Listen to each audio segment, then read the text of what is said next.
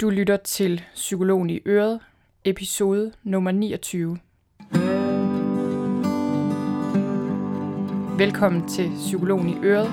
Jeg er psykologen Birgitte Sølstein, og Øret, det er dit. I denne her podcast vil jeg egentlig bare gerne inspirere dig til et liv med mindre stress og mere af alt det gode. Tak fordi du lytter med.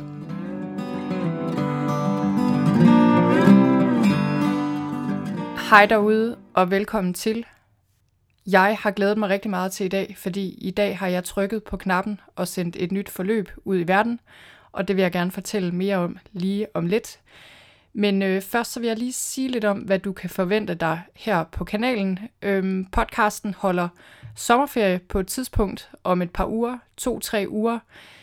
Jeg holder lang sommerferie i år med min familie, og faktisk så har jeg inviteret min mand, Poul Sølstein, med ind i podcasten, hvor vi fortæller om, hvordan vi har tænkt os at holde en stressfri, eller så stressfri som muligt i hvert fald, sommerferie. Og øh, jeg kan altså godt afsløre, at det er inklusive børn. Vi har to børn på fem og snart ni. Jeg har inviteret ham med ind i podcasten, og der vil vi dele lidt om hver især, hvad vi har tænkt os at gøre, for at den her ferie kan blive så stressfri og god som muligt. Så jeg håber, at I vil lade jer inspirere af det. Jeg går faktisk og pynser lidt på at lave et lille forløb, der hedder Sommerstilhed, som, øh, som skal være sådan et meditationsforløb eller et lille enkelt lydforløb, som består af sådan helt korte sessioner, man kan lytte til, som vil bringe en helt ned i gear, og hvor man også får praktiske fif til, hvordan man virkelig kan komme ned i gear hen over sommeren, og sørge for, at dagene virkelig bliver fyldt af ro og stilhed og glæde og nærvær. Fordi nogle gange, det har jeg i hvert fald selv oplevet tidligere, så kan vi have den her idé om, hvordan ferien skal se ud. Og øh, når vi så endelig kommer på ferie, så er det bare ikke lige så afslappende, som vi forestillede os. Og nogle gange ender vi med at komme hjem fra ferie, måske især hvis vi har børn, og ikke føler os specielt udhvilede og afslappede.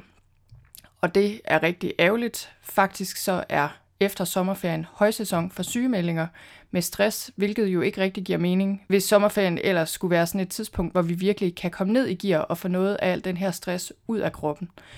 Så øhm, det går jeg og overvejer, men jeg ved helt ærligt ikke, om jeg får tid til det. Det vil tiden lige vise. Hvis jeg gør, så hører I nok mere om det op mod sommerferien.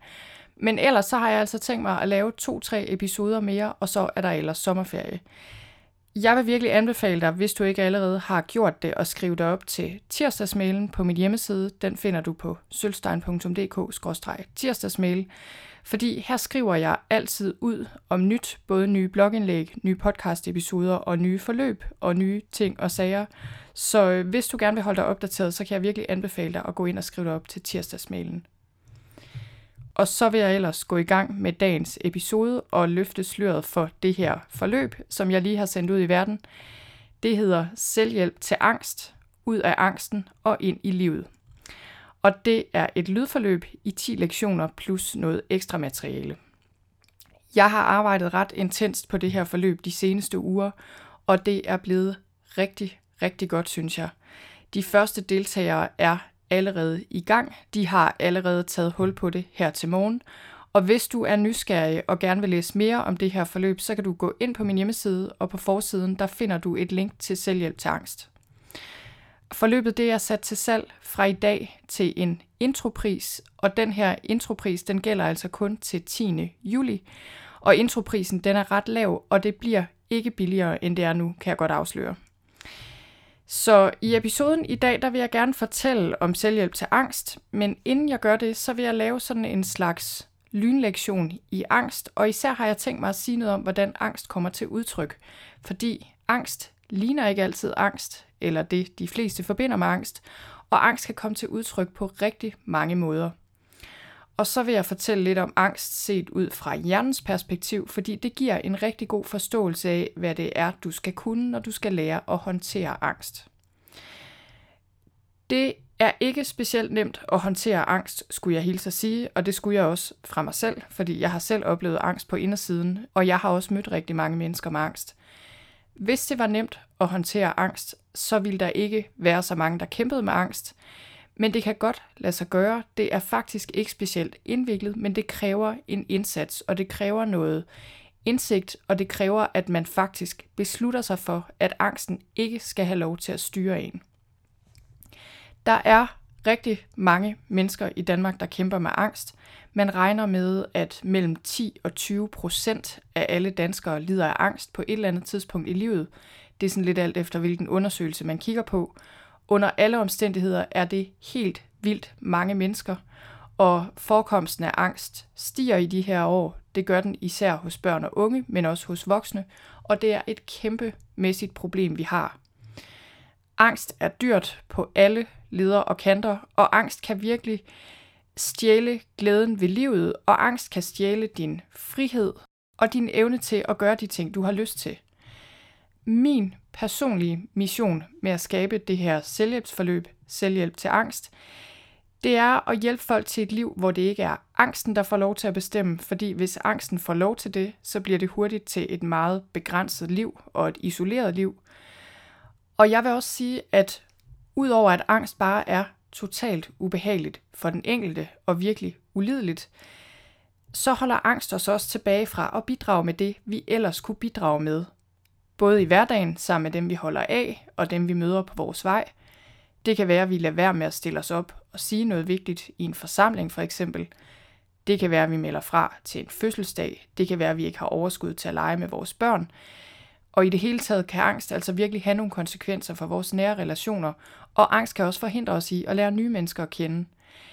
Men det, der også er virkelig, virkelig problematisk, både for den enkelte, men også for samfundet, det er, at angst kan forhindre os i at arbejde, øhm, og angst kan betyde, at vi ikke rigtig bruger vores potentiale, og det er rigtig, rigtig ærgerligt og et kæmpe problem for den enkelte, men det betyder jo også, at alle vi andre, vi går glip af noget meget værdifuldt. Jeg ved ikke, hvor mange mennesker jeg har mødt over tiden, som nævner angst som den primære årsag til, at de ikke har ført et eller andet ud i livet. Og det er typisk ting, der kunne være til glæde for dem selv selvfølgelig. Det kunne være en rejse eller et eller andet andet spændende. Øhm, men typisk er det også ting, de gerne vil udrette til gavn for andre. Og for mig at se, der er angst bare en af de ting, som det er rigtig, rigtig vigtigt at få styr på i vores eget liv.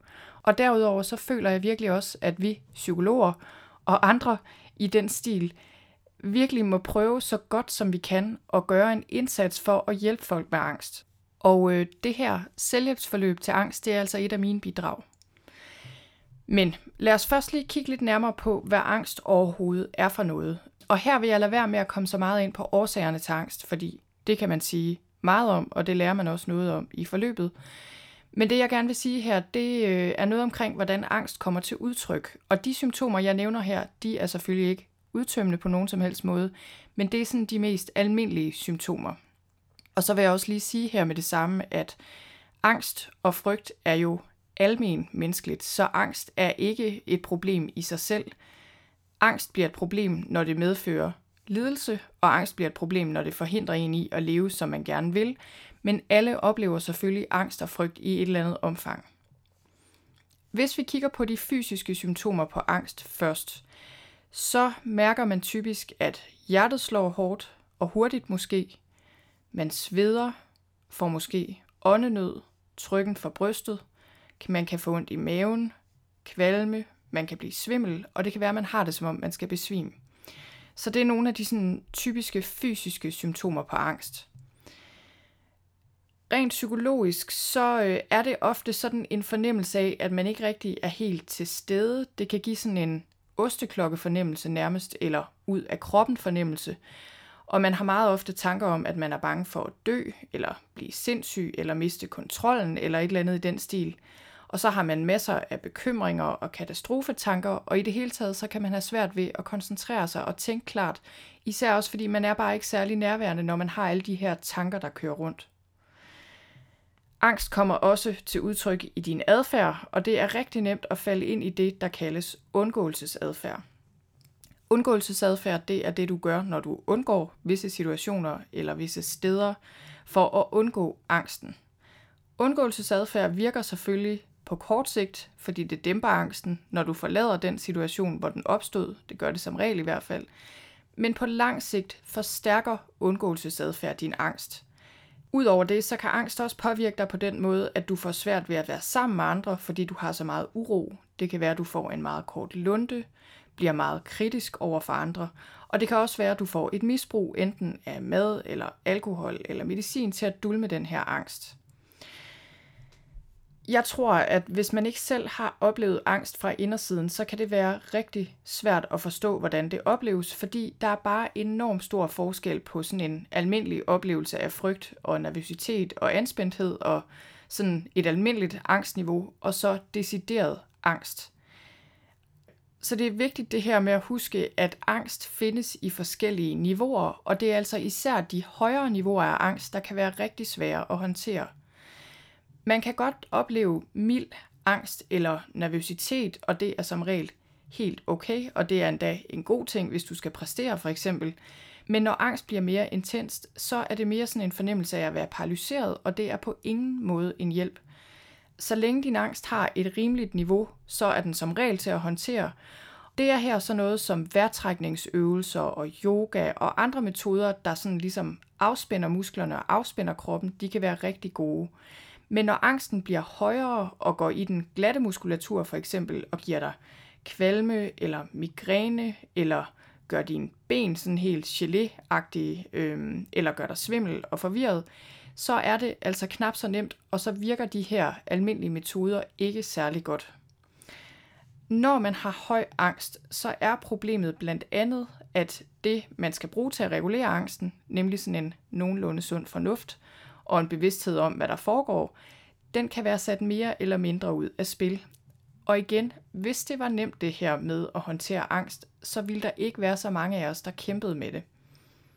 Så det, jeg gerne vil understrege her, det er, at der er altså forskel på normale øh, niveauer af angst, og så de her mere intense former for angst.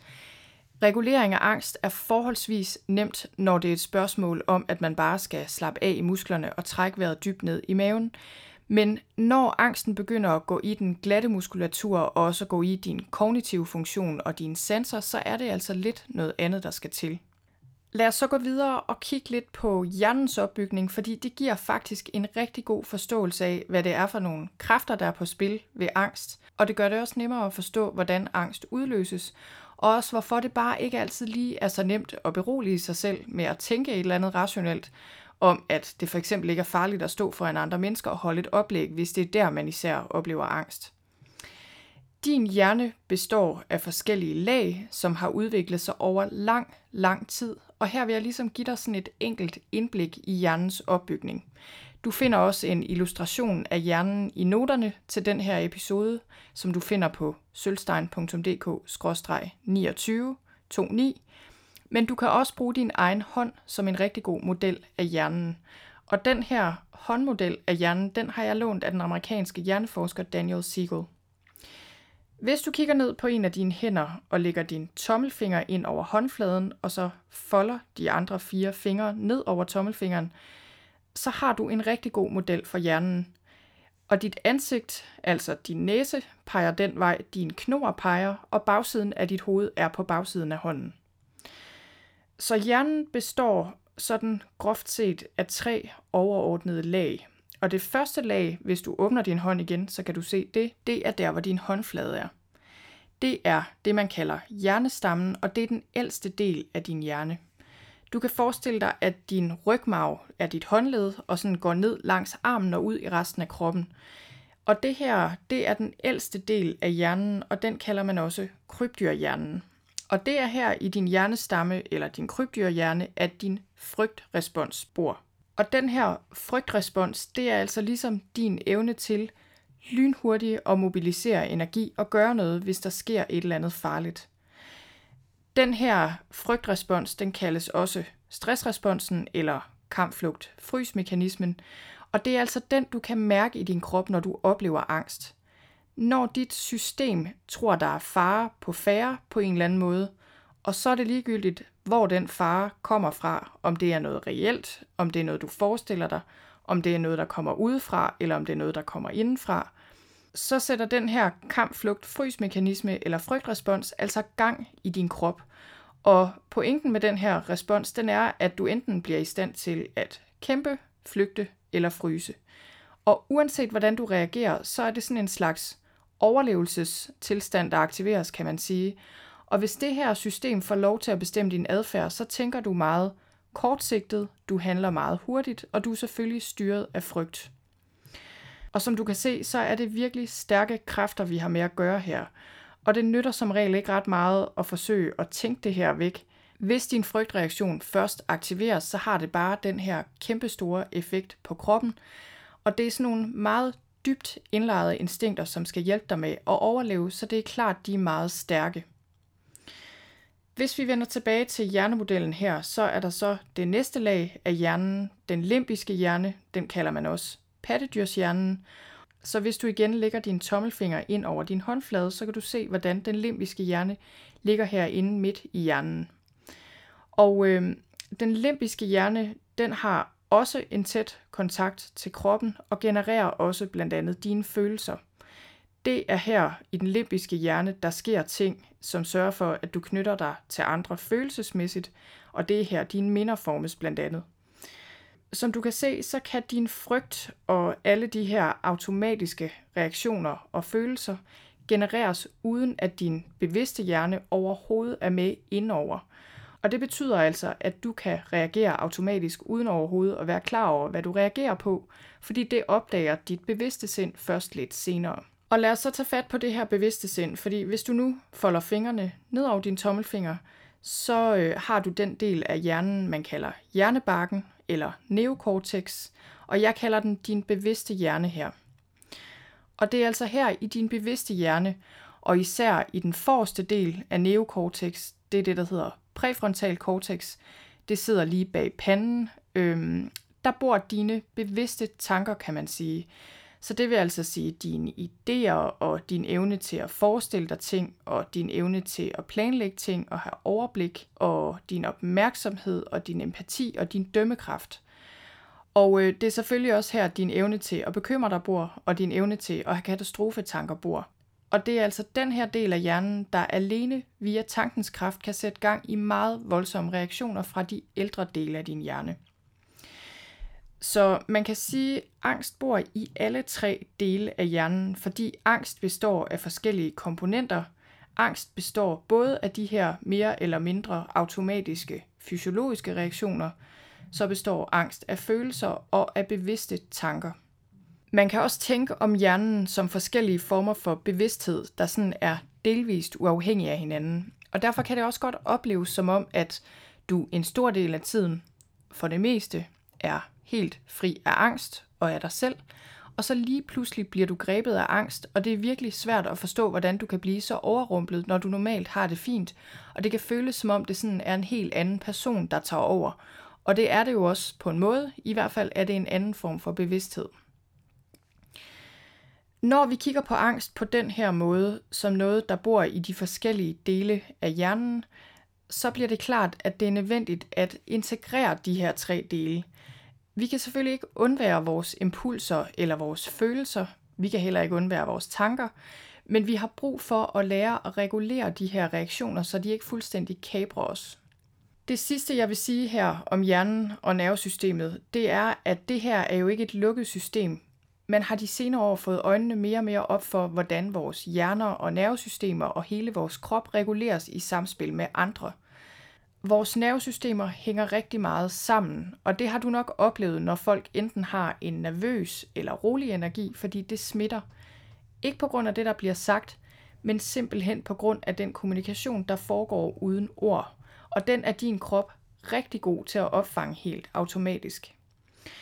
Så det vil også sige, at et venligt ansigt, eller det at høre en beroligende stemme, eller berøring for eksempel, det kan have en rigtig stor effekt på vores nervesystem og også på vores angstniveau. Og det er selvfølgelig også derfor, at et utrygt miljø kan give masser af stress og angst, og det er selvfølgelig også derfor, at et trygt miljø beskytter rigtig meget. Så det at håndtere angst handler altså både om at lære at regulere angsten indvendigt, altså det handler om, at vi skal lære, hvordan vi kan berolige os selv, men det at tune ind i ro og nærvær sammen med andre er faktisk også en rigtig vigtig brik, når det gælder heling af angst. Og det her, det er sådan en lidt hønen og ægget situation, fordi når vi kæmper med angst, så kan der være en tendens til, at vi isolerer os, fordi det at være ude blandt andre nogle gange vækker vores angst. Og det kan selvfølgelig føles som en lettelse, sådan lige på kort sigt, men problemet er bare, at det ikke hjælper os på lang sigt, fordi isolation øger angst. Og som regel sker der altså bare det, hvis man ikke går imod angsten og udfordrer den, at ens verden bliver mere og mere begrænset. Og modsat hvad man måske skulle tro, så kan vi faktisk ikke regulere vores nervesystem sådan helt alene. Og det var altså lige en lynlektion i angst. Jeg håber, du kunne bruge det til noget og blive lidt klogere. Her til sidst så vil jeg lige fortælle om det forløb, jeg har lavet, Selvhjælp til angst. Og øh, jeg vil lige sige med det samme, at jeg tror, jeg skal være den sidste til at påstå, at angst er noget, man bare sådan lige kan håndtere med en enkelt øvelse. Jeg har mødt rigtig mange med angst, og jeg har selv oplevet angst på indersiden, og det er ikke bare sådan lige noget, man gør. Det betyder ikke, at det er indviklet. Det kan sagtens lade sig gøre, og det er jeg selv et levende bevis på. Det forløb, jeg har skabt, det har jeg lagt mange kræfter i, og jeg har fået hjælp.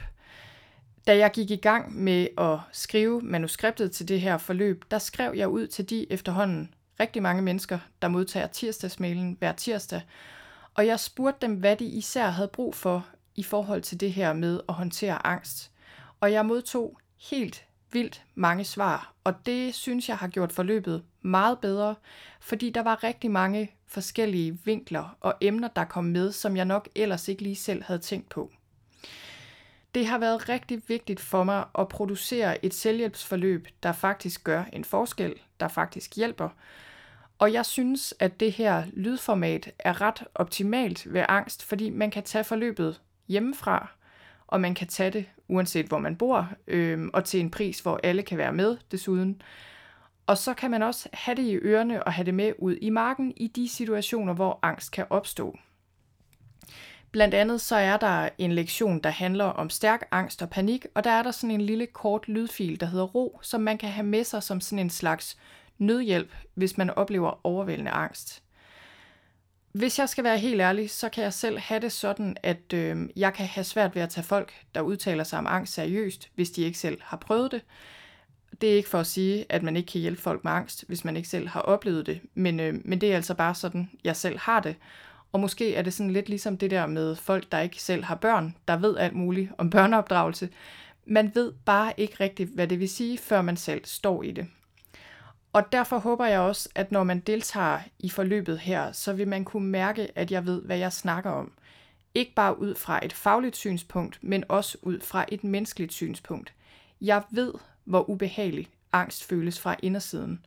Og jeg har været ret opsat på at lave et forløb, hvor folk faktisk føler sig hjulpet og føler sig taget seriøst og ikke ligesom talt ned til. Sådan rent praktisk, så er det her et lydforløb i ti lydlektioner. Hver lektion tager omkring tredive minutter. Nogle tager lidt mindre, andre tager lidt mere. Og øh, du bestemmer selv tempoet. Du har adgang til alt materiale fremover. Jeg lægger op til, at man tager en lektion om dagen i ti dage i træk, men du kan gøre det præcis, som du har lyst til. Og ud over de her ti primære lektioner, så er der også noget ekstra materiale. Du kan se en oversigt over alle lektioner på min hjemmeside. Du får noget viden om angst. Der er en lektion, der hedder Angst fra A til Z, som er sådan en grundig indføring i angst. Men det er først og fremmest et praktisk forløb, vil jeg sige. Der er en lektion med fokus på at håndtere angst i kroppen. Der er en lektion med fokus på at håndtere tanker. Så er der en lektion til håndtering af stærk angst og panik, som jeg lige nævnte. Og så er der en lektion, der lærer dig at udfordre angsten i praksis. Altså når du skal ud og gøre ting, der kan vække din angst. Og så er der også en lektion, hvor du lærer om ikke bare håndtering, men heling af angst. Og som sagt, så er der ti lektioner i alt, og du kan se titlerne på dem inde på min hjemmeside. I ekstra materialet, der er der lidt forskelligt. Der er en lektion om stress, angst og depression, og så er der også en lydlektion, hvor jeg fortæller om mine personlige erfaringer. Og da jeg lavede den her del om mine personlige erfaringer, der overvejede jeg sådan en hel del frem og tilbage, hvor meget jeg skulle dele og hvor mange detaljer jeg skulle gå i, fordi Det er jo egentlig ikke, fordi jeg har behov for at fortælle detaljeret om mit eget liv. Det har jeg andre steder, og jeg kan gøre, hvis jeg har behov for det. Men øh, jeg endte faktisk med at beslutte, at jeg ville lægge alle kort på bordet og fortælle hele historien sådan rimelig detaljeret, fordi ellers ville det ikke rigtig give mening, tænkte jeg. Så det gør jeg altså i den lektion. Og hvad er der ellers at sige her til sidst? Rent metodemæssigt kan jeg sige, der trækker jeg både på mine egne personlige erfaringer selvfølgelig, og de erfaringer, jeg har som psykolog. Og øh, så trækker jeg ellers især på A C T, Acceptance and Commitment Therapy, på compassion-fokuserede metoder, på mindfulness-baserede metoder og på I S T D P, men også på forskellige andre metoder og åndelige traditioner. Og det var vist alt, jeg havde at sige om angst og selvhjælp til angst for i dag. Jeg håber, du bliver klogere på angst, og så håber jeg, at hvis du har brug for det, og hvis du kan mærke, at det er noget for dig, at du hopper med ombord på selvhjælp til angst.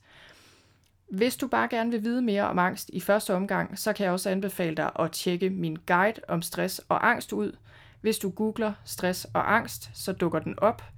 Øhm, den guide den har jeg også lige opdateret, og her er rigtig meget god viden at hente om sammenhængen mellem stress og angst. Blandt andet, hvad man skal gøre, hvis man er sygemeldt med henholdsvis stress og angst. Jeg linker også til det blogindlæg i noterne til episoden her, som du altså finder på sølstein punktum d k skråstreg niogtyve. Og så vil jeg ellers sige tusind tak, fordi du lyttede med. Ha' det rigtig godt, til vi høres ved igen.